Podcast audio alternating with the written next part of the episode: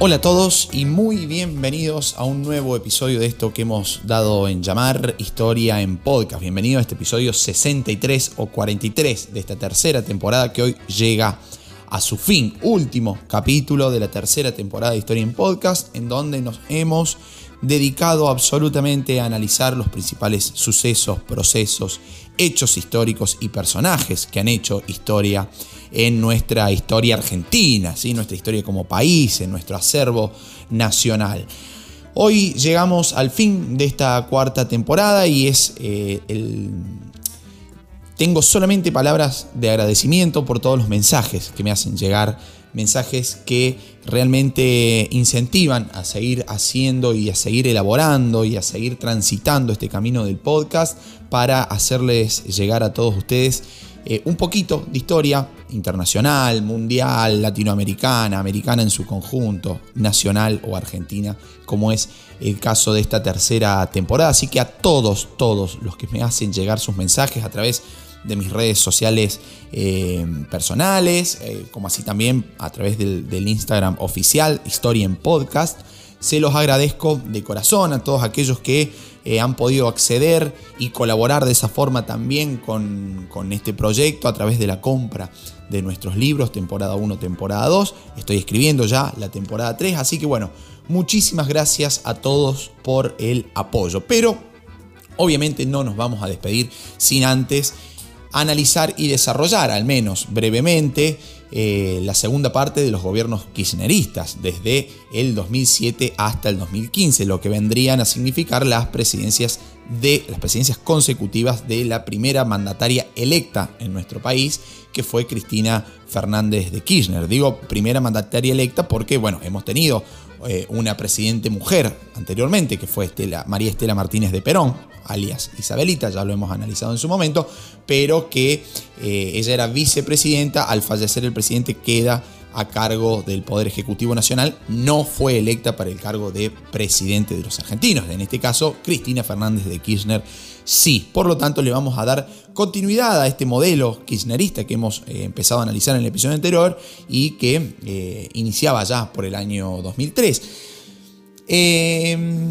Hay algo, sucede algo con estos temas, creo que ya algo he dicho anteriormente, que es la ideologización de la historia, ¿sí? eh, a niveles que nunca antes se ha visto en nuestra historia argentina. Sí, quizás sí se haya visto, allá por los cuarenta, cincuenta se ha visto también, pero eh, con el proceso eh, de formación del Estado argentino, allá con la oligarquía en mil ochocientos ochenta también se ha visto, digo, pero... Eh, sucede algo con este tema particular que es muy reciente, y sobre todo los gobiernos de Cristina Fernández de Kirchner son muy recientes. Las fuentes históricas están eh, todavía muy manoseadas, no se conocen todas, eh, tienen un tinte político partidario que hace difícil su análisis, ¿sí? Yo prefiero en lo particular dejar que pase más tiempo, pero tenía que dar fin al proceso que inicié en el capítulo anterior, entonces eh, esa es la razón por la que llego hasta este momento. No quitará que en algún futuro no muy lejano eh, analicemos también eh, la historia del dos mil quince en adelante, que bastante tiene para analizarse, ¿no? Bien, aclarado esto, vamos a comenzar con los gobiernos de Cristina Fernández de Kirchner. Gobiernos que ya antes de iniciar se encontraban en un problema. A mi entender, eh, lo que sucedió el cuatro de agosto del dos mil siete con la famosa valija de, del venezolano Antonini Wilson, ¿sí? Que trataba de ingresar a nuestro país con setecientos noventa mil quinientos cincuenta dólares, ¿sí? Hecho que todavía no se aclaró, que terminó en una corte en Miami, que fue analizado como tráfico y no sé qué, quedó en la nada y aparentemente esa situación venía... Ese dinero eh, proveniente del Estado venezolano venía a eh, acompañar, a ayudar, ¿sí? Bastante por izquierda, la eh, campaña electoral, electoral perdón, de Cristina Fernández de Kirchner. Cristina Fernández de Kirchner, que va a ir como candidata a presidente por, el, por su partido, el Frente para la Victoria, ¿sí? Acompañada de Julio Cobos, el gobernador radical por esos momentos de Mendoza, perteneciente al famoso grupo de los radicales K, ¿sí? El eslogan de esa campaña fue Cristina, Cobos y vos, ¿sí? Haciendo ahí un uso poético que realmente eh, bueno, eh, dejaba mucho que desear, pero eh, que logró convencer a la mayoría de los argentinos, como ya vamos a ver. Por esto, por aliarse con Cristina Fernández de Kirchner, por aliarse con el Frente para la Victoria y ser candidato a vicepresidente, Cobos va a ser expulsado de la Unión Cívica Radical de manera vitalicia, ¿sí? Eh, hubo otro gobernador radical que, que le dio una fuerza increíble al, al Frente para la Victoria, que fue Gerardo Zamora, ¿sí? Gobernador en esos momentos de Santiago del Estero, por estos momentos también sigue siendo gobernador de Santiago del Estero, uno de los famosos feudos eh, peronistas, ¿sí? Enquistados en el poder, como en el caso de Formosa, como en el caso de San Luis, como en el caso de Santiago del Estero, como en el caso de Córdoba, ¿sí? de, nuestra, de nuestra Córdoba. Eh, obtuvieron esta fórmula, logró obtener el cuarenta y cinco coma veintinueve por ciento de los votos. Fíjense, una, una diferencia enorme con lo que había recolectado eh, Néstor Kirchner allá por el dos mil tres, ¿sí? Más de veinte puntos de diferencia. En segundo lugar quedó la Coalición Cívica, encabezada por Elisa Carrió, con el veintitrés por ciento de los votos. Nuevamente una diferencia del veintidós por ciento entre el primero y el segundo. Y en tercer lugar eh, se posicionó Roberto Lavagna, el ex ministro de Economía de Néstor Kirchner, que logró juntar el dieciséis coma nueve por ciento de los votos. Va a ser este periodo inaugurado por Cristina Fernández de Kirchner, ¿sí? Si uno analiza los discursos, no voy a poner ningún discurso en, en este episodio, eh, porque hay muchísimo. Fue un periodo en donde se inauguraron las cadenas nacionales, eh, no sé, teníamos cadenas nacionales todas las semanas, ¿sí? Por cualquier hecho, por cualquier, cualquier nimiedad, el Estado aparecía presente, el gobernante aparecía presente, el líder estaba ahí con su discurso. Entonces digo, bueno, si quieren buscarlo, hay mucho como para eh, entretenerse con los discursos de la ex presidente Cristina Fernández de Kirchner. Va a inaugurar, digo, un periodo marcado eh, por el discurso de la inclusión, ¿sí? La inclusión va a ser la palabra que estaba a la orden del día, eh, lo cual viene a hablar, que ya lo dije en el episodio anterior, de un cierto neoperonismo, ¿sí? Eh, llevar a la práctica, digo, eh, teorías, ¿sí? Que fueron ideadas, primero pensadas en, en el keynesianismo post-crisis del veintinueve, que después fueron retomadas aquí por Perón como algo totalmente novedoso y, y nacional, ¿sí? Y ese discurso, esas políticas de inclusión fueron retomadas por el kirchnerismo, dándole obviamente su eh, tinte propio, digamos, ¿no?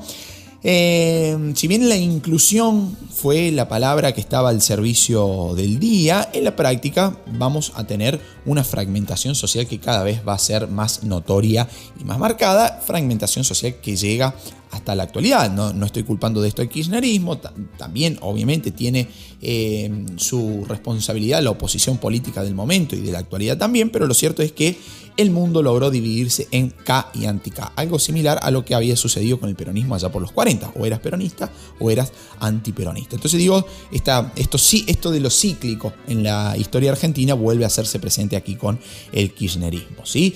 Eh, va a ser un modelo sumamente verticalista, eh, autoritario, ¿sí? Eh, la presencia de la líder en, en constan, constantes conferencias de prensa, cadenas nacionales, como le decía recién, hacía marcar y hacía ver esta bajada de línea sumamente vertical. El líder tenía que estar presente en todo momento, con un discurso fuerte, acompañado de las masas, ¿sí? Nuevamente volvemos al manual del, del autoritarismo eh, post-crisis del treinta, que hemos analizado ya en la primera temporada de Historia eh, en podcast. Un, un gobierno que va a estar mucho más preocupado por los fines eh, que por los medios, ¿sí? Eh, y bueno, y eso guarda cierta complejidad de análisis, eso guarda eh, cierto peligro, cierta peligrosidad para la sociedad argentina, que va a terminar siendo fragmentada entre, eh, entre estos grupos, digo, de pertenencia o de no pertenencia a este sector político, ¿no? Fíjense, eso es un logro en cierta forma del kirchnerismo, analizando, analizándolo políticamente, digo. Venimos de una crisis del dos mil uno en donde estaba esta frase de que se vayan todos. Resulta que no se fue nadie, que los que estaban, Duhalde por ejemplo, logran construir un candidato nuevo, Kirchner, ¿sí? Y a partir de ahí se logra la unidad del cincuenta por ciento de la población argentina, ¿sí? cuarenta y ocho, cincuenta, ahí esos índices se van a ir un poquito más adelante en la próxima elección, pero ya lo vamos a ver. Pero digo, hay una unión en torno a un partido político y una unión también en contra a ese partido político, lo cual, cuando uno habla de fragmentación, tendría que analizarlo también desde esta, desde esta otra óptica, perdón, en donde Che, a ver, veníamos muy fragmentados antes, ¿sí? Eh, Kirchner llegó a la presidencia eh, con, con el veintidós por ciento de los votos, el veinte por ciento de los votos, digo. Entonces, eh, de repente tener el, el cuarenta y cinco en esta elección del dos mil siete, el cincuenta y cuatro en la elección del dos mil once, está hablando de una unión en torno a una idea, en torno a un modelo, dirán algunos, en torno a un líder, diría yo, en torno a un discurso, ¿sí? Que después en la práctica, dado los números que se conocieron antes de ayer, se conocieron,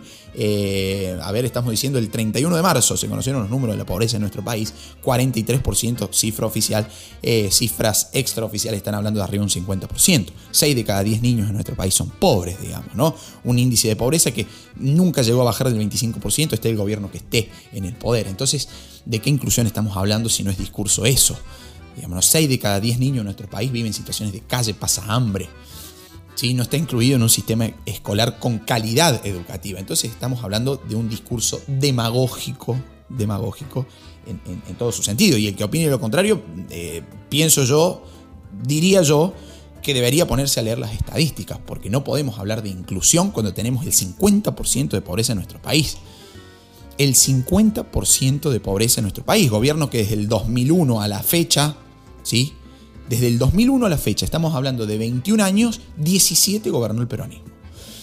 ¿Sí? Entonces, el verso de la igualdad, de la inclusión, me parece a mí que va más por la parte peda- eh, demagógica, perdón, que por la parte realmente práctica de la inclusión y del sentido verdadero de la palabra. Pero bueno, esto ya es eh, opinión, digamos, se puede estar a favor o en contra, me dejarán después sus opiniones por privado en, en las redes sociales, ¿sí? Eh, bien, en el plano internacional se va a dar, se va a profundizar esta integridad latinoamericana que ya se había iniciado con el gobierno de Néstor Kirchner. Se va a dar, eh, se va a formar la famosa Unión de Naciones Sudamericanas, la UNASUR, ¿sí? eh, que integraba doce eh, países miembros: Argentina, Bolivia, Brasil, Colombia, Chile.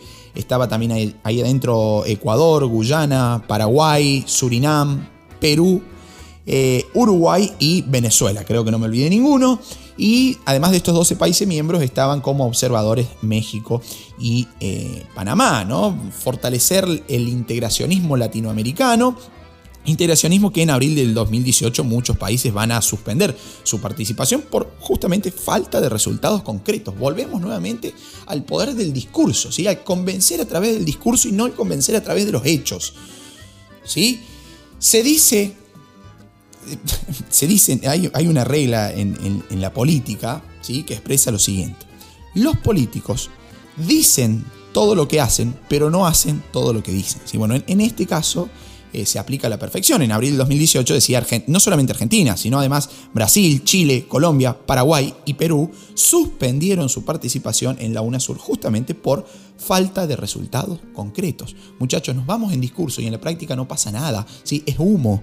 ¿Sí? Queda siendo una, una, una bolsa de humo ahí que eh, estará a aquellos que convence a través del discurso, a través eh, de esto que hemos dicho recién, de la presencia del líder, del, del líder con un discurso eh, que lograba captar a las masas, pero en la práctica nuevamente se nos escapaba el agua entre las manos. La redistribución de la riqueza va a ser nuevamente un neologismo, no, no es neologismo, digo, pero va a ser eh, la reutilización de un discurso y de un... De, una, eh, de un palabrerío peronista de los cuarenta, ¿sí? la, la redistribución de la riqueza, que eh, lo que viene a plantear en realidad, para, para mí lo de la re, redistribución de la riqueza eh, empleado como fue empleado por el kirchnerismo es más un mito que una realidad, volvemos a los mismos, más un discurso que una práctica. ¿Por qué? Porque cuando hablamos de redistribución de la riqueza estamos hablando exclusivamente en el programa kirchnerista de subsidios eternos, de una bola cíclica, de un, de un ciclismo absoluto eh, de subsidios, ¿sí? Subsidios más subsidios más subsidios, ¿sí? Lo cual lleva... El subsidio, digo, no está mal pensado como práctica para... Eh, para aminorar los daños que la inflación y que la... que la pobreza causada por los mismos gobiernos que después vuelven a dar los subsidios eh, pueden ocasionar, digamos, ¿no? Pero eh, está claro que en una política que desde fines de los noventa hasta la actualidad, estamos diciendo que nunca pudo bajar el índice de pobreza a menos del veinticinco por ciento, que en la actualidad se encuentra en torno al cincuenta por ciento, no podemos asegurar que el subsidio es el camino de salida. Claramente es, eh, estamos pedaleando en el barro y nos estamos hundiendo cada vez más, ¿no? Estos subsidios eternos sin eh, incentivar la producción, sin incentivar la inserción laboral, sin incentivar el esfuerzo, me parece a mí que eh, terminan quedándose ni siquiera a mitad de camino. Van a llevar también a, a los famosos tongos, a los acomodos, a los punteros políticos, de esto de, che, a ver, querés un subsidio, te lo doy, pero eh, esto tiene un vuelto, ¿sí? De, lo, de, de los mil te daré ochocientos, el puntero se quedará con algo, el entongado se quedará con algo, eh, eh, te doy pero votame. Entonces se termina formando un clientelismo político, no en todos, pero en la mayoría de los casos de subsidios eternos que, eh, bueno, terminan afectando a nuestro país, no, no solamente eh, a nivel económico, con el déficit. A ver, yo siempre le enseño a mis alumnos, a mis estudiantes en, en, en la educación secundaria, les digo, a ver, cuando empezamos a ver la formación del sistema capitalista, que lo hemos analizado aquí en Historia en Podcast, allá por, por los episodios de la primera temporada, la regla básica de todo sistema capitalista es no gastar más de lo que gano. Si gasto más de lo que gano, en algún momento voy a estar endeudado, o voy a tener que pedir deuda, o voy a tener que aumentar los impuestos, porque como Estado es la única forma de recaudar, o aparte voy a tener que emitir. Cualquiera de esos, eh, de esos, de esas tres vertientes se solucionarían si no gastamos más de lo que ganamos. Regla número uno del sistema capitalista. Entonces, a ver, vivimos en un sistema capitalista, vivimos, estamos inmersos en eso, no nos digan que no, por más que los discursos nos quieran hacer creer esto de la tercera posición, de, del socialismo, de, del, perdón, del capitalismo, capitalismo de izquierda, no existe. Si estamos dentro de un sistema capitalista y si gastamos más de lo que ganamos, vamos a estar en un problema. Eso lleva, eh, a ese problema lleva la cuestión de los subsidios eternos, pero además a una cuestión cultural. Estamos perdiendo los argentinos la cultura del trabajo, ¿sí? Eh, se está perdiendo en nuestro país. Los informes acerca de la necesidad de trabajadores que hay en diferentes sectores de la economía de nuestro país revelan, revelan, ¿sí?, que no se, no se está presentando gente a, a trabajar justamente por el miedo a perder subsidio. Entonces estamos creando una cultura, eh, estamos descreando, ¿sí? Estamos eh, en esto de, de, de desarmar ideologías. Bueno, estamos desarmando la ideología del trabajo. El mundo del trabajo se está desarmando en nuestro país eh, como cuestión cultural por esta cuestión de los subsidios eternos. Volviendo al gobierno de Cristina Fernández de Kirchner, esta cuestión de la redistribución de la riqueza va a llevar a un eh, conflicto con uno de los sectores productivos más, con el sector productivo más importante de nuestra economía, que es el sector agropecuario, ¿sí? La famosa cuestión de las retenciones con la resolución ciento veinticinco, la famosa ciento veinticinco, que proponía eh, un sistema de retenciones móviles de acuerdo al valor internacional de venta de ciertos productos, como por ejemplo la soja, el girasol, el trigo y el maíz, en los cuales nuestro país es eh, productor, uno de los productores más importantes de eh, toda América, ¿sí? Retenciones que llegaron a formar, eh, llegaron a significar hasta el cincuenta y dos por ciento de la producción, ¿sí? Se decía que esto beneficiaba a los pequeños productores y atacaba a los, a los famosos pools de siembra, ¿sí? Pools de siembra que, hay que decirlo, estaban en manos también de amigos del poder. En Córdoba, nosotros en Córdoba vamos a tener un ejemplo eh, muy famoso, el, el, el, el famoso pool de siembra de Roberto Urquía, ¿sí? Urquía, un político ultra acá, ¿sí? Que eh, va a ser presidente de la Aceitera General Deheza, justamente en, en esa localidad cordobesa, ¿sí? Se decía atacar, bueno, con esta ley ciento veinticinco vamos a atacar a los monopolios eh, rurales y qué sé yo qué. Bueno, en realidad el monopolio rural estaba en manos de los amigos del poder, ¿sí? Yo, y esto ya es una cuestión de, de experiencia personal de vida, ¿sí? Nací y me crié y viví hasta los veinticinco años de edad en el campo, ¿sí? Mi familia contaba con cuarenta hectáreas de campo. Mis padres, que ya no los tengo, me dieron todo lo que me pudieron dar, poco mucho, no lo sé, eh, trabajando y sufriendo en el trabajo de cuarenta hectáreas de campo. Nada, una quinta a la par de lo que contaban eh, los famosos pools de siembra, ¿sí? Eh, yo nunca, nunca en mis...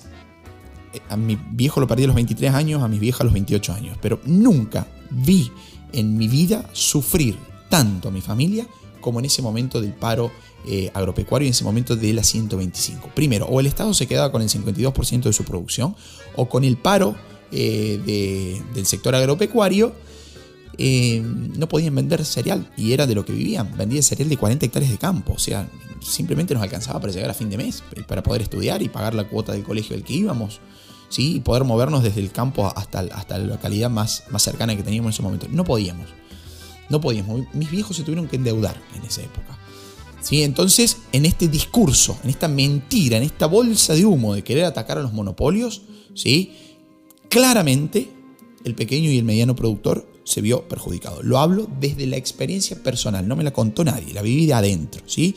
Eh, el famoso paro del campo que el gobierno dijo es el paro de los terratenientes, el paro de la oligarquía terrateniente. Mentira, no era el, palo, el paro de la oligarquía terrateniente. ¿Qué pasa, muchachos? Cuando se queja el pueblo, cuando ustedes están en el gobierno, son oligarcas, y cuando se queja el pueblo, cuando otros son gobierno, es, es la voz popular. ¿Cómo es la cuestión ahí? Es, es, es, es una cuestión que no, no, ni siquiera ellos lo pueden resolver, digamos, ¿no? Ni, ni dar explicaciones. ¿Sí? Mis viejos no salieron a, a, a ese paro del campo porque no tenían para salir, no tenían dinero para ponerle eh, nafta al auto para ir a quejarse a una autopista que pasaba ocho kilómetros de casa. ¿Sí? No pudieron ir, no pudieron ir porque no tenían. Entonces no me vengan a contar que fue un paro de terratenientes, no fue un paro de terratenientes. ¿Sí? Fue un paro motivado por un sector, por el sector productivo número uno de nuestro país, que se vio claramente perjudicado con una política que se disfrazaba de re redistribución de, de, lo, de la riqueza y de los ingresos, pero que en realidad estaba ocultando esta cuestión de los subsidios eternos. De algún lugar necesitaban sacar dinero, y necesitan actualmente sacar plata para solventar, ¿sí?, una política entre, muy entre comillas, redistributiva, que no es otra cosa que subsidiaria y clientelista, ¿sí?, que les permite perpetuarse en el poder.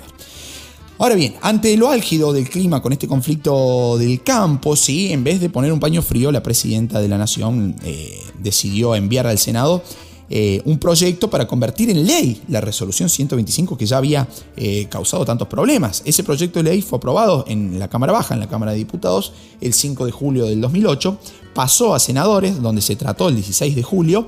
Eh, el debate llegó hasta la madrugada del diecisiete, y a las cuatro y veinticinco de esa mañana del diecisiete de julio eh, se va a terminar decidiendo, después de un empate entre los, entre los votos de los senadores, se va a terminar definiendo con la votación del vicepresidente Julio Cobos, ¿sí?, que va a ser el presidente del Senado, con su famoso voto no positivo. Esto también pueden googlearlo, buscarlo en YouTube, es, es, es increíble el... el la forma de expresar su voto, ¿no?, eh, que va a tener Julio Cobos.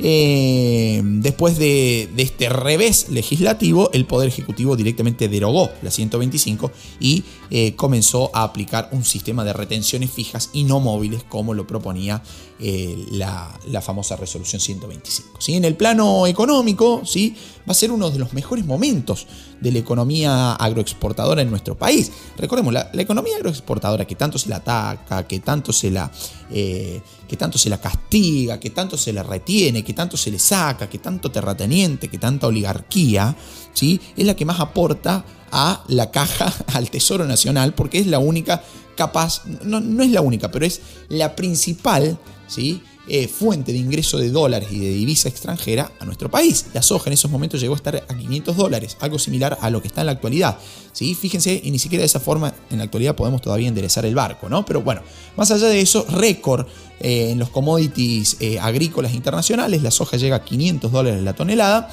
lo que permite el ingreso de dólares a nuestro país, y nuevamente aparece esta cuestión del crecimiento eh, el crecimiento con inclusión, que viéndolo con el diario de lunes, uno en el momento puede comprar el palabrerío barato y el discurso, ¿no? Pero viéndolo, viéndolo con el diario del lunes, con los números actuales, con el cincuenta por ciento de pobreza, ¿de qué crecimiento con inclusión estamos hablando? Es demagogia, es populismo berreta, es vidriera, ¿sí? Es jugar para la tribuna. El problema está que la tribuna compra ese discurso, digamos, ¿no? Pero que habría que analizar otra cuestión cultural ahí. Pero volvemos a lo mismo, el discurso por el discurso, ¿sí? Y nada más que discurso, nada más que humo. Eh, volvemos a lo mismo, esto de atacar a los pools de siembra, digamos, los pools de siembra estaban en las manos de amigos del poder. Entonces, ¿de qué estamos hablando? Queremos atacar el capital, digamos, cuando tenemos amigos del poder que son dueños de media Patagonia. ¿De qué estamos hablando? Tenemos los propios políticos, la propia presidenta en esos momentos, dueña de hoteles super archi mega hiper Eh, costosísimos, de primer nivel, en el sur, en el lugar más caro de nuestro país. ¿De qué estamos hablando? ¿De qué inclusión estamos hablando? ¿De qué crecimiento con inclusión estamos hablando? Bueno, la cuestión de la obra pública va a ser un momento en donde, como el plano económico medianamente venía bien, el ingreso de divisas extranjeras venía bien, la obra pública explota en nuestro país. Y estuvo bueno, la autopista Córdoba-Rosario, por ejemplo, va a ser una de las redes de conexión en nuestro país más importantes. Va a haber numerosísimas obras que, hacen bien, que hicieron bien al país. Pero es, es función del Estado hacer eso. ¿Por qué tenemos que felicitar al Estado por hacer algo bien? Si justamente su función es hacerlo bien. Me parece una locura, digamos, ¿no? Que se haga campaña política con algo que un gobierno en control del Estado, en control de la cosa pública, hace algo bien. Si es tu función, si para eso estás ahí, si para eso te han elegido. Digamos, ¿cuál es la, cuál, ¿Qué pasa ahí al medio, no? La cuestión de la obra pública que después se termina.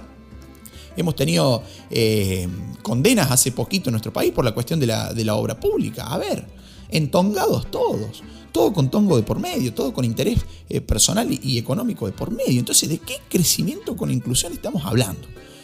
Robaron, muchachos. Robaron y jugaron con la pobreza en nuestro país. Incentivaron el crecimiento de pobres. Son una fábrica de hacer pobres. A todos los políticos recientes, digo, no, esto va más allá de una cuestión partidaria que no me interesa y no me voy a meter. Digo, son una fábrica de hacer pobres y juegan con la, con la pobreza. Después vinieron otros que dijeron, vamos a tener pobreza cero. ¿De qué estamos hablando, muchachos? Se fueron con el treinta por ciento de pobres. Hoy tenemos el cincuenta por ciento de pobres. Entonces, ¿de qué crecimiento con inclusión estamos hablando? Mito, mentira, humo para la tribuna y la tribuna compra el humo, digamos, ¿no? Bien, vamos a tener una importante política de reestatizaciones en nuestro país, política de reestatizaciones con la cual yo no estoy de acuerdo, pero eh, se va a aplaudir eh, mucho esta cuestión de, de la reestatización de Aerolíneas Argentinas, que estaba en manos de la compañía española Iberia, ¿sí? Eh, va a ser aprobada la estatización en septiembre del dos mil ocho. El fin de las A F J P, de las famosas administradoras de fondos de jubilación y pensiones, que habían sido privatizadas en el noventa y cuatro por presión del Fondo Monetario Internacional, bajo el gobierno de Menem, eh, y que se va a dar el traspaso o el pasaje de lo privado a lo público a partir del primero de enero del año dos mil nueve de todos los fondos de las A F J P a ANSES, la Administración Nacional de Seguridad Social. Eh, se va a dar también la unificación del sistema jubilatorio en el famoso Sistema Integrado de, de Previsión Argentino, el SIPA, ¿sí? Que va a ser a partir de entonces el único régimen jubilatorio oficial en nuestro eh, país, digamos. Entonces, ¿qué sucede? ¿Está bien lo de las A F J P? Bueno, más allá del bien y el mal, digamos, más allá de toda cuestión moralista, ¿sí? Eh, esto le da el control al Estado del manejo de la famosa caja chica, la caja de ANSES, a, que se maneja con el aporte de todos nosotros como trabajadores, más allá de si aportamos a una caja provincial o particular, o eh, digamos, o una caja profesional, o aportamos al Sistema Integrado de Previsión Argentino, al, al SIPA, digamos, está manejado con el dinero de los contribuyentes. Entonces, el control de esa caja chica por parte de ANSES del régimen jubilatorio lleva a que el régimen jubilatorio en nuestro país sea deficitario, porque el dinero de esa caja chica se, se usó para subsidios y para, eh, sí, para ayuda social, digamos, para asistencialismo clientelista social, digamos, porque sí, no me digan que no, me digan que no digo, el, el asistencialismo está bien pensado, el Estado tiene que estar para asistir, sin lugar a dudas. Asistamos, pero insertemos social y laboralmente, porque si solamente ayudamos y ayudamos por ayudar eternamente, ¿sí? Es asistencialismo clientelista. Te doy para que después me retribuyas con un botito, digamos, ¿no? Bien. En dos mil ocho vamos a tener una crisis mundial, vamos a tener una reducción de los precios de los commodities agrícolas, en el plano interno vamos a tener importantes sequías, vamos a tener un periodo de sequía en el campo, lo cual va a llevar a malas cosechas, por lo tanto dejaron de ingresar dólares o no ingresaron en la medida que estaban ingresando hasta el momento. Eh, y para poder salir de esa situación, justamente el Estado aprovecha el uso de esa caja chica que significaba eh, ANSES. A fines del dos mil nueve, por ejemplo, vamos a tener una fuga de divisas que eh, se va a calcular alrededor del veinte por ciento del ahorro interno, ¿sí? Entonces, cuando se habla de fuga de capitales eh, por parte del, del, del kirchnerismo, bueno, recordemos, muchachos, lo que pasó también en el dos mil nueve, que igual de lamentable es. Eh, se va a dar una baja en la inversión, se va a dar una baja en el consumo. Van a, van a reducirse las exportaciones, va a haber una reducción del P B I y también una disminución en la tasa de empleo. Entonces ahí nos quedamos y hacemos la pregunta, ¿y la inclusión entonces, muchachos? ¿Dónde está la inclusión? Bueno, la inclusión se va a tratar de solventar con los subsidios. Va a aparecer la A U H, la, la Asignación Universal por Hijo, que va a tener su origen el veintinueve de octubre del año dos mil nueve. Va a aparecer el fútbol para todos, por ejemplo, ¿sí? El famoso fútbol gratis. Si la gente dice, tenemos fútbol gratis, ahora no tenemos que pagar más el, el decodificado, tenemos fútbol gratis.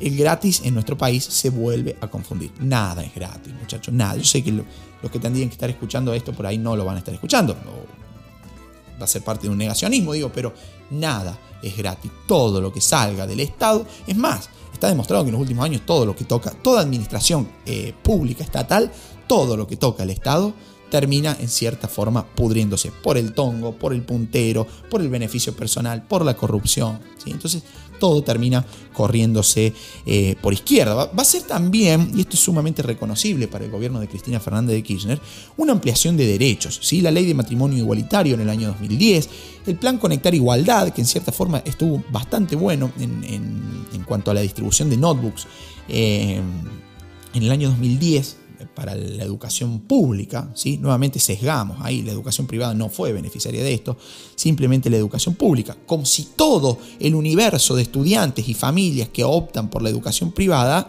están en condiciones de ser elite, digamos, ¿no?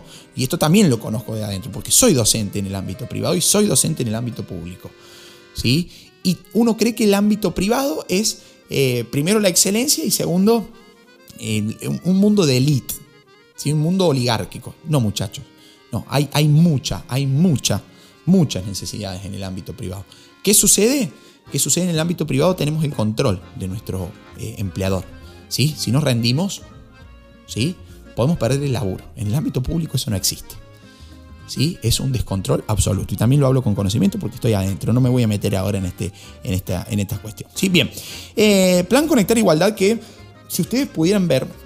Eh, en una de las propagandas que se hace del Plan Igualdad, eh, del Conectar Igualdad, perdón, hay una fotografía eh, con nenes de Jujuy eh, con notebooks, como diciendo, miren hasta dónde llegamos. Los jujeños ahora tienen computadoras.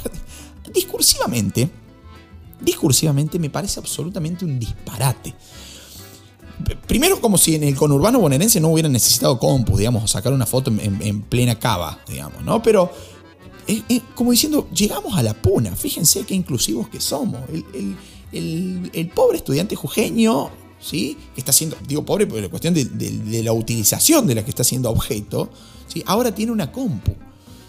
Digo, ¿qué, eh, ¿cuál es el sentido de mostrar eso? Discursivamente ahí... ahí hay mucho para analizar, digamos, ¿no? No nos vamos a meter ahora, pero simplemente como para, para que busquen eso. Se repartieron tantas miles y miles de, de netbooks. Sí, y, pero la calidad. O solamente nos quedamos con el repartir. Fíjense que es lo que decía al comienzo. No importa el fin, no importa el medio. Repartimos netbooks. Después las netbooks se vendían. Están hoy en día, si ustedes buscan en los marketplaces de las redes sociales, están las netbooks del gobierno en venta. Sí, entonces... Eh, tenemos un objetivo ahora, ¿cómo lo llevamos a la práctica? ¿Para qué queremos? No, simplemente para eh, significar un número. En cuanto a esta cuestión de ampliación de derechos, la ley de protección integral de las mujeres, sancionada en el año dos mil nueve, también vino a proteger al colectivo femenino, ¿no? Una ley que se celebró mucho en su momento. Eh, se va a dar también la creación de ocho universidades nacionales entre dos mil siete y dos mil nueve con el objetivo de descentralizar la educación superior y también de aumentar las carreras vinculadas al, tanto al desarrollo local como al desarrollo eh, regional. De esas ocho universidades creadas en este periodo dos mil siete a dos mil nueve, cinco se van a dar en el conurbano bonaerense, tres en el resto del país. En el conurbano bonaerense vamos a tener la creación de la Universidad de José C. Paz, de Moreno, de Avellaneda, de Florencio Varela, la famosa Arturo Jaureche, y de, de Merlo, ¿sí? La famosa Universidad del Oeste. Y en el eh, resto del país vamos a tener simplemente, solamente diría, tres universidades: la Universidad Nacional del Chaco Austral, la Universidad Nacional de Villa Mercedes en San Luis y la Universidad Nacional de Tierra del Fuego, Antártida e Islas del Atlántico Sur.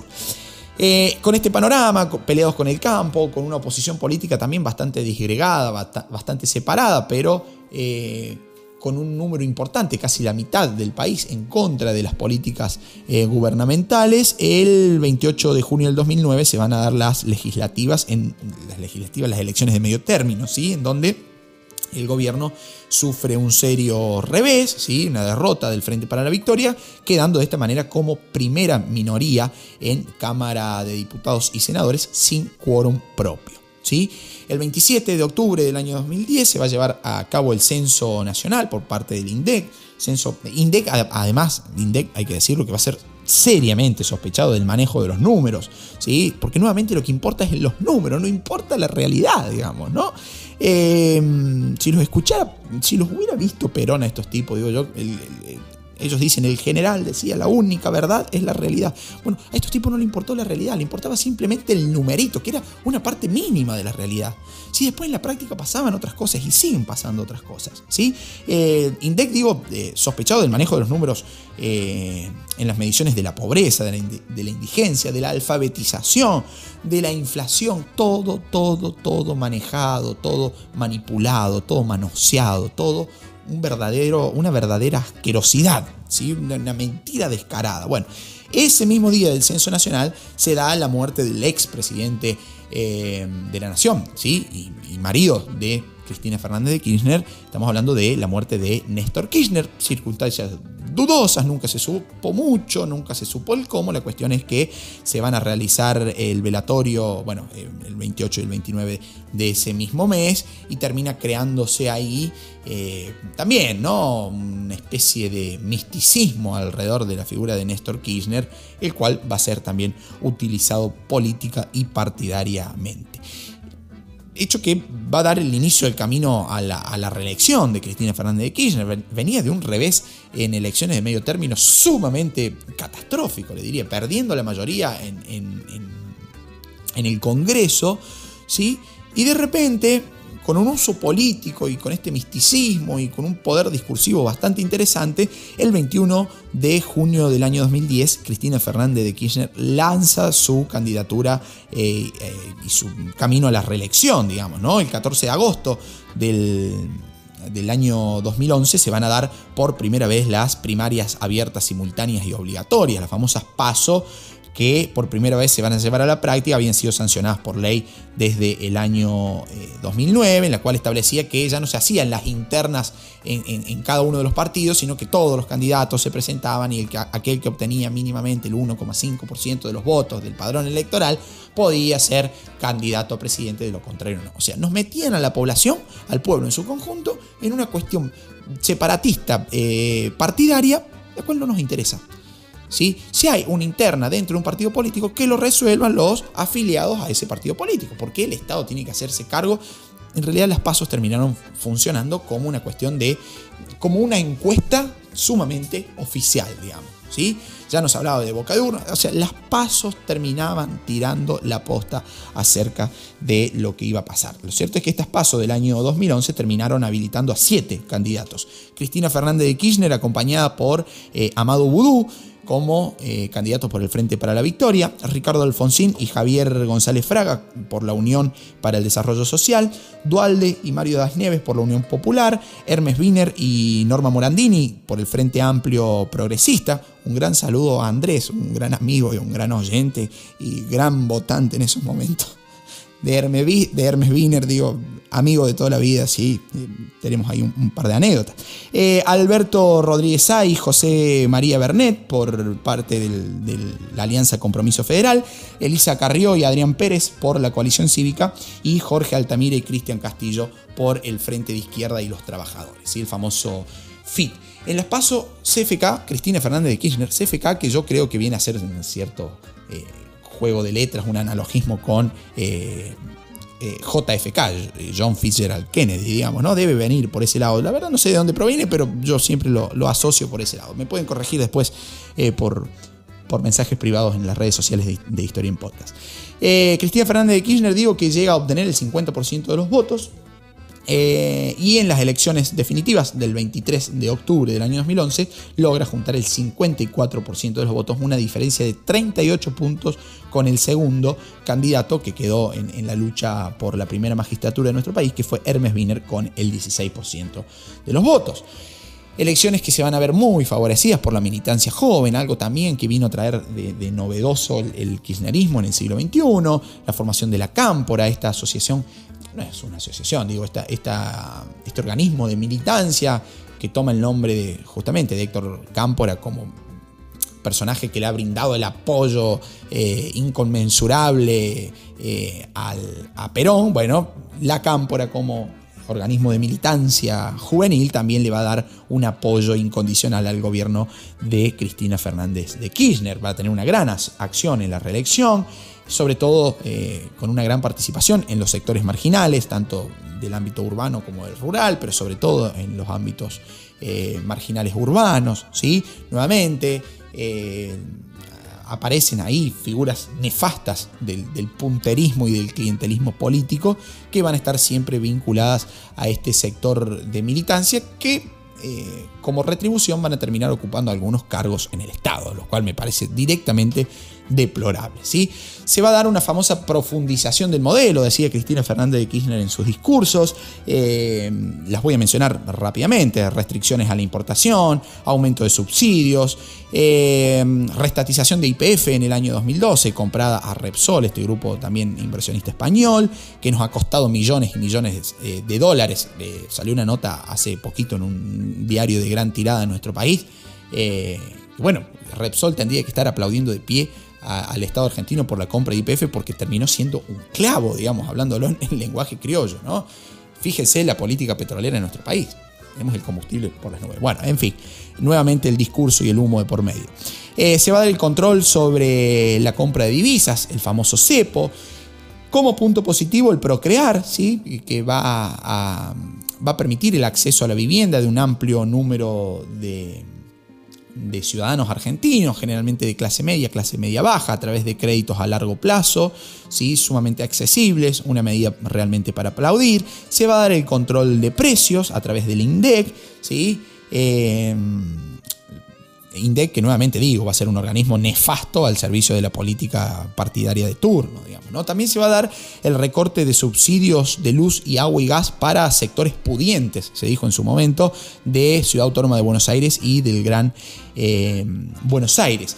Va a haber un punto eh, clave en, en la política de Cristina Fernández de Kirchner en estos momentos, que va a ser la reforma. El, esto se va a dar el veintiocho de marzo del año dos mil doce, a través de la ley veintiséis mil setecientos treinta y nueve, la reforma a la Carta Orgánica del Banco Central de la República Argentina, el cual va a tener dos ejes de reforma. ¿Por qué analizo esto? En esto me voy a detener un poquito, porque para mí acá está la clave de la cuestión. ¿Por qué Argentina, más allá de todas las crisis que atravesamos desde el dos mil tres a la fecha, desde el dos mil, vamos a poner desde el dos mil doce a la fecha, eh, ¿por qué Argentina no llegó a un nuevo dos mil uno? Y para mí acá está la clave. Esta reforma a la Carta Orgánica del Banco Central trataba dos ejes. No me voy a meter en profundidad, pero sí voy a analizar algunas cositas.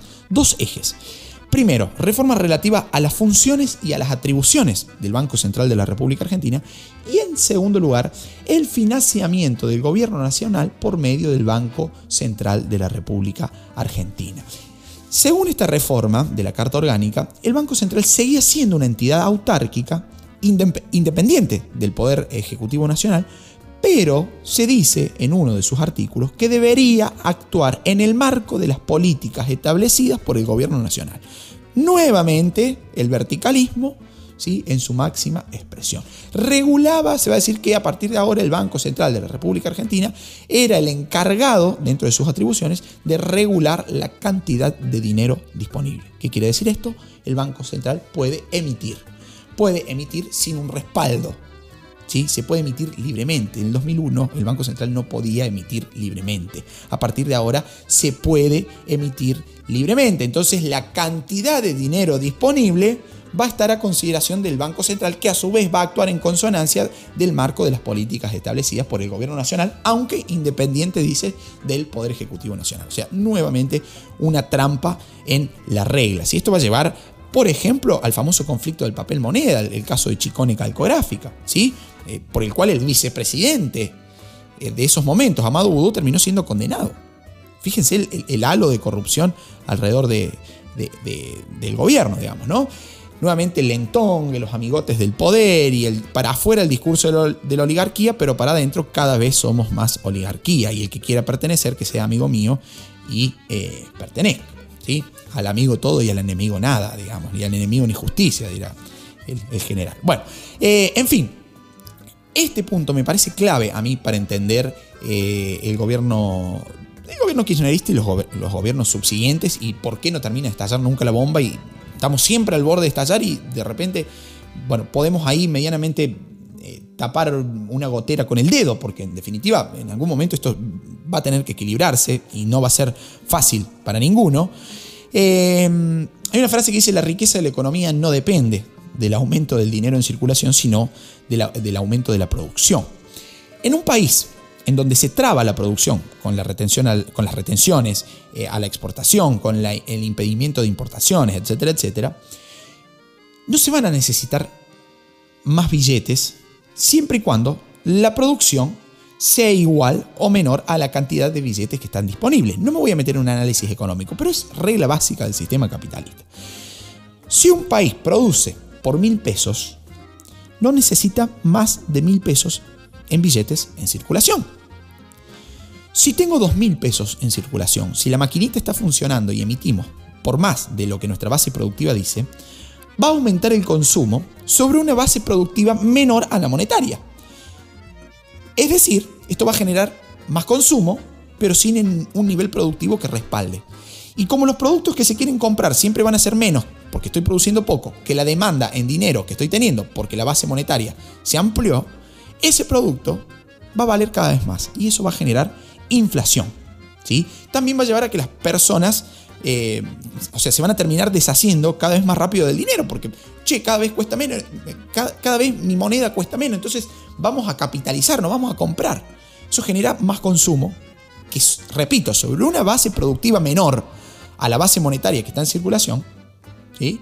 eh, termina generando inflación. El Banco Central cada vez va a tener que imprimir más billetes, además para subsidiar esta política subsidiaria eh, asistencialista eterna que hablaba anteriormente. Entonces va a perder confianza, eh, confianza en la moneda, se va a, a devaluar, se van a encarecer los bienes importados, van a volver a aumentar el valor de sus productos, nuevamente un efecto inflacionario que va a terminar afectando a la producción, no solamente con la inflación, sino también con el desabastecimiento. Entender esto debería ser economía de, de, de, de tercer año de secundaria, digamos, ¿no? Cuando se ve la formación del sistema capitalista. Bueno, parece que no lo estamos entendiendo. Entonces el Estado, para subsanar esa, esa cuestión de impresión desmedida de billetes, tiene tres formas: o se endeuda, ¿sí?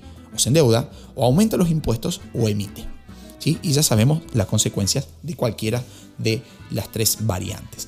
Ahora bien, se van a aparecer en este marco los cuestionamientos de la otra Argentina, le digo yo, de la otra Argentina que estaba en contra, diametralmente opuesta, digamos, a, a, al lugar en donde se encontraba el kirchnerismo, ¿sí? Eh, comienzan a manifestarse, comienzan a haber cacerolazos, los dos más importantes van a ser el del dieciocho de abril del dos mil doce y el del ocho de noviembre del dos mil doce, van a ser los más numerosos, y comienza a surgir esta idea desde el gobierno de idea de desestabilización. Están queriendo, son intentos golpistas. A ver, muchachos, cuando se queja la oposición también, escuchémoslo, digamos, porque si no, somos gobierno de unos pocos, para unos pocos. ¿Sí? ¿Qué pasa con las minorías? ¿Qué pasa con el que no votó? ¿Quién le da bola a eso? ¿Quién le presta atención? O simplemente cuando se quejan vamos a decir son desestabilizadores y son golpistas. Pero cuando están otros en el poder y nos quejamos nosotros, ¿sí? Es realmente la voz del pueblo. Entonces, eso que ya dije anteriormente, ni siquiera ellos mismos lo pueden eh, explicar. Digo, ellos los que estuvieron en el poder en ese momento, ¿sí? Eh, esos cacerolazos que no van a tener una consigna unificada, es cierto, pero se utiliza esto. Che, pero al final, ¿por qué se están quejando? Unifiquen la consigna. No, nos estamos quejando por todo lo que nos queremos quejar. Y consideramos que como ciudadanos tenemos el derecho a que el Estado oiga nuestras quejas.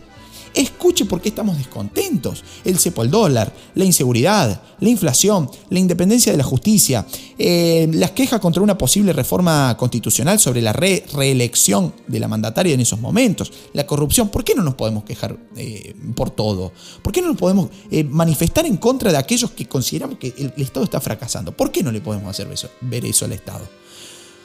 Porque somos, eh, no pertenecemos al palo del populismo, porque no somos parte del pueblo, entre comillas, que ustedes representan, porque somos oligarcas, terratenientes, porque somos ¿qué? ¿Qué somos? No somos nada, somos ciudadanos y nos tienen que escuchar, muchachos, pónganse las pilas, digamos, si no, eh, si no, ¿para qué están? Simplemente para complacer y para que le aplaudamos, como le aplauden los suyos, todos los que eh, hacen y festejan. Bueno, nuevamente una falla ahí en, en el sistema político argentino.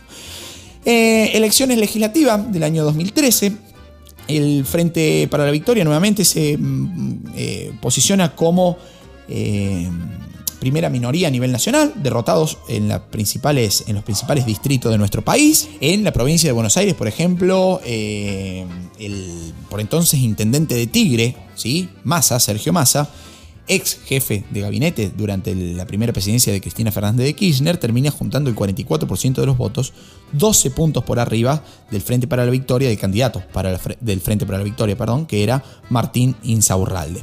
Por primera vez pudieron en estas elecciones legislativas del dos mil trece votar, digo pudieron porque era optativo, eh, pudieron participar jóvenes de dieciséis años en las elecciones, gracias a la reforma en la ley del voto sancionada el primero de noviembre del año eh, dos mil doce. ¿Sí? El voto optativo para eh, menores de entre dieciséis y dieciocho años. Una medida que fue muy resistida también en el momento, ¿no? Teniendo en cuenta la calidad del sistema educativo, eh, bueno, quizás también me posicione en contra de eso, ¿no? Porque se los pregunto a mis estudiantes y la mayoría me dice, no sabemos ni siquiera cómo se vota. Entonces el sistema educativo nuevamente está fallando Eh, hay. Y esas elecciones del dos mil trece van a terminar marcando el comienzo del fin de, eh, del gobierno kirchnerista, ¿sí? Del gobierno de Cristina Fernández de Kirchner, o al menos deberíamos decir de la primera parte de los gobiernos kirchneristas, porque nos encontramos en la actualidad en la segunda parte, pero que, como ya he dicho, no voy a analizar ya en esta temporada de Historia en Podcast. En dos mil quince se van a dar las elecciones Se van a llevar a cabo las elecciones eh, para presidente de la nación. No se podía presentar Cristina Fernández de Kirchner porque justamente ya había sido reelecta. En la primera vuelta eh, vamos a tener al Frente para la Victoria en el primer lugar, con la fórmula Scioli y Zanini, con el treinta y siete coma cero ocho por ciento de los votos. Y en segundo lugar, la propuesta del P R O, que encabezaba Mauricio Macri y Gabriela Michetti, con el treinta y cuatro coma quince por ciento de los votos. Cláusula de balotaje en juego, se llega a la segunda vuelta, en donde el P R O obtiene el cincuenta y uno coma treinta y cuatro por ciento de los votos y el Frente para la Victoria el cuarenta y ocho coma sesenta y seis por ciento de los votos. ¿Saben qué sector fue clave para definir esta elección? Los votantes que habían votado a Massa en el dos mil trece y que habían votado a Massa también en, en las elecciones del dos mil quince como candidato a presidente. Se había presentado, ¿sí? Es más, había tenido una interna partidaria ahí con José Manuel de la Sota, el por entonces gobernador, ex gobernador de la provincia de Córdoba, fallecido ya en un accidente automovilístico. Eh, Massa, que actualmente es figura, ¿sí? Figura dentro del gobierno actual de Alberto Fernández y de Cristina Fernández de Kirchner. Y de esa forma termina entonces lo que podemos llamar la primera parte de los gobiernos kirchneristas. Lo hemos analizado acá en dos capítulos, en Historia en Podcast. Espero que haya sido de su agrado.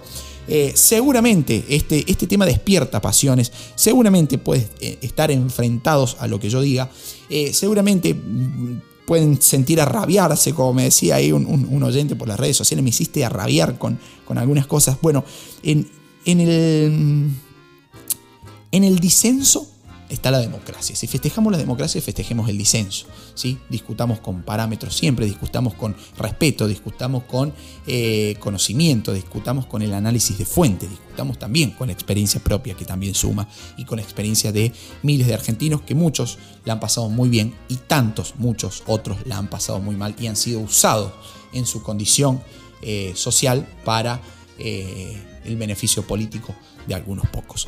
Amigos, termina de esta forma la tercera temporada de Historia en Podcast. Ha sido para mí un orgullo enorme eh, y un placer poder estar sentado aquí detrás de mi compu, detrás de mi micro, ¿sí? eh, hablando y contando lo que sé, mucho o poco, pero para lo que me he preparado, eh, he sido muy feliz haciendo esto, soy muy feliz haciendo esto con los mensajes que me hacen llegar. Soy muy feliz con que tantísimas personas eh, puedan también adquirir los libros de Historia en Podcast, eh, que puedan profundizar lo que hemos desarrollado aquí con un material teórico un poquito más profundo.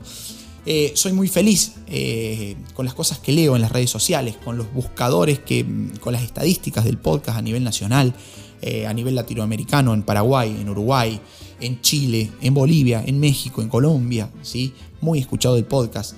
Eh, agradezco enormemente aquellos mensajes que me hacen llegar diciendo: por fin encuentro a alguien que va por fuera, que hace el análisis histórico por fuera del partidismo político. Y me parece que a eso deberíamos apuntar. No nos deberíamos poner contacto con alguien que analice, que analice por fuera del, del partidismo político, con alguien que pueda decir: che, esto fue bueno y esto no. Si no nos deberíamos, nos hemos acostumbrado a que todo análisis se haga desde el partidismo y desde la ideología. Y ya lo he dicho, lo que se hace desde la ideología, ¿sí?, se hace sin uso de razón. Y lo que se hace sin uso de razón no puede ser, a mi entender y a mi criterio, catalogado de académico. Estamos hablando de una ciencia que no es objetiva, claramente.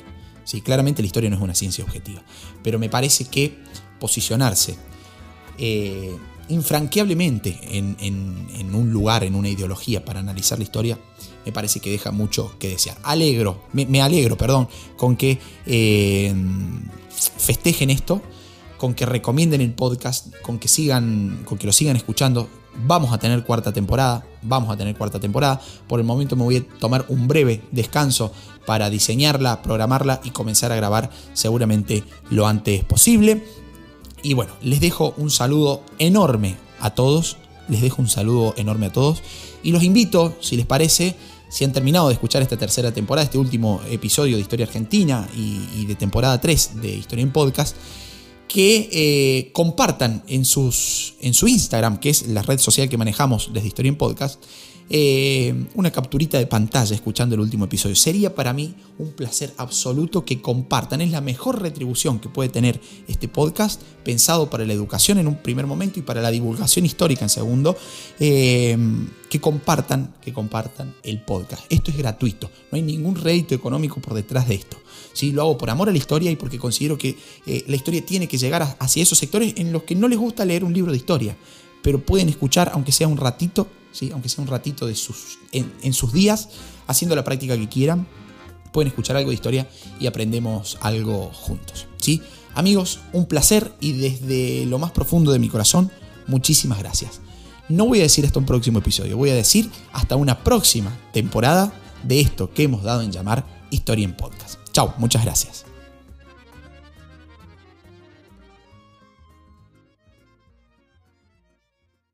Si querés seguir aprendiendo sobre este y otros temas, comprar nuestros libros o hacer tu donativo al canal, visítanos en nuestro Instagram Historia en Podcast o hace clic en el enlace de la descripción de este episodio.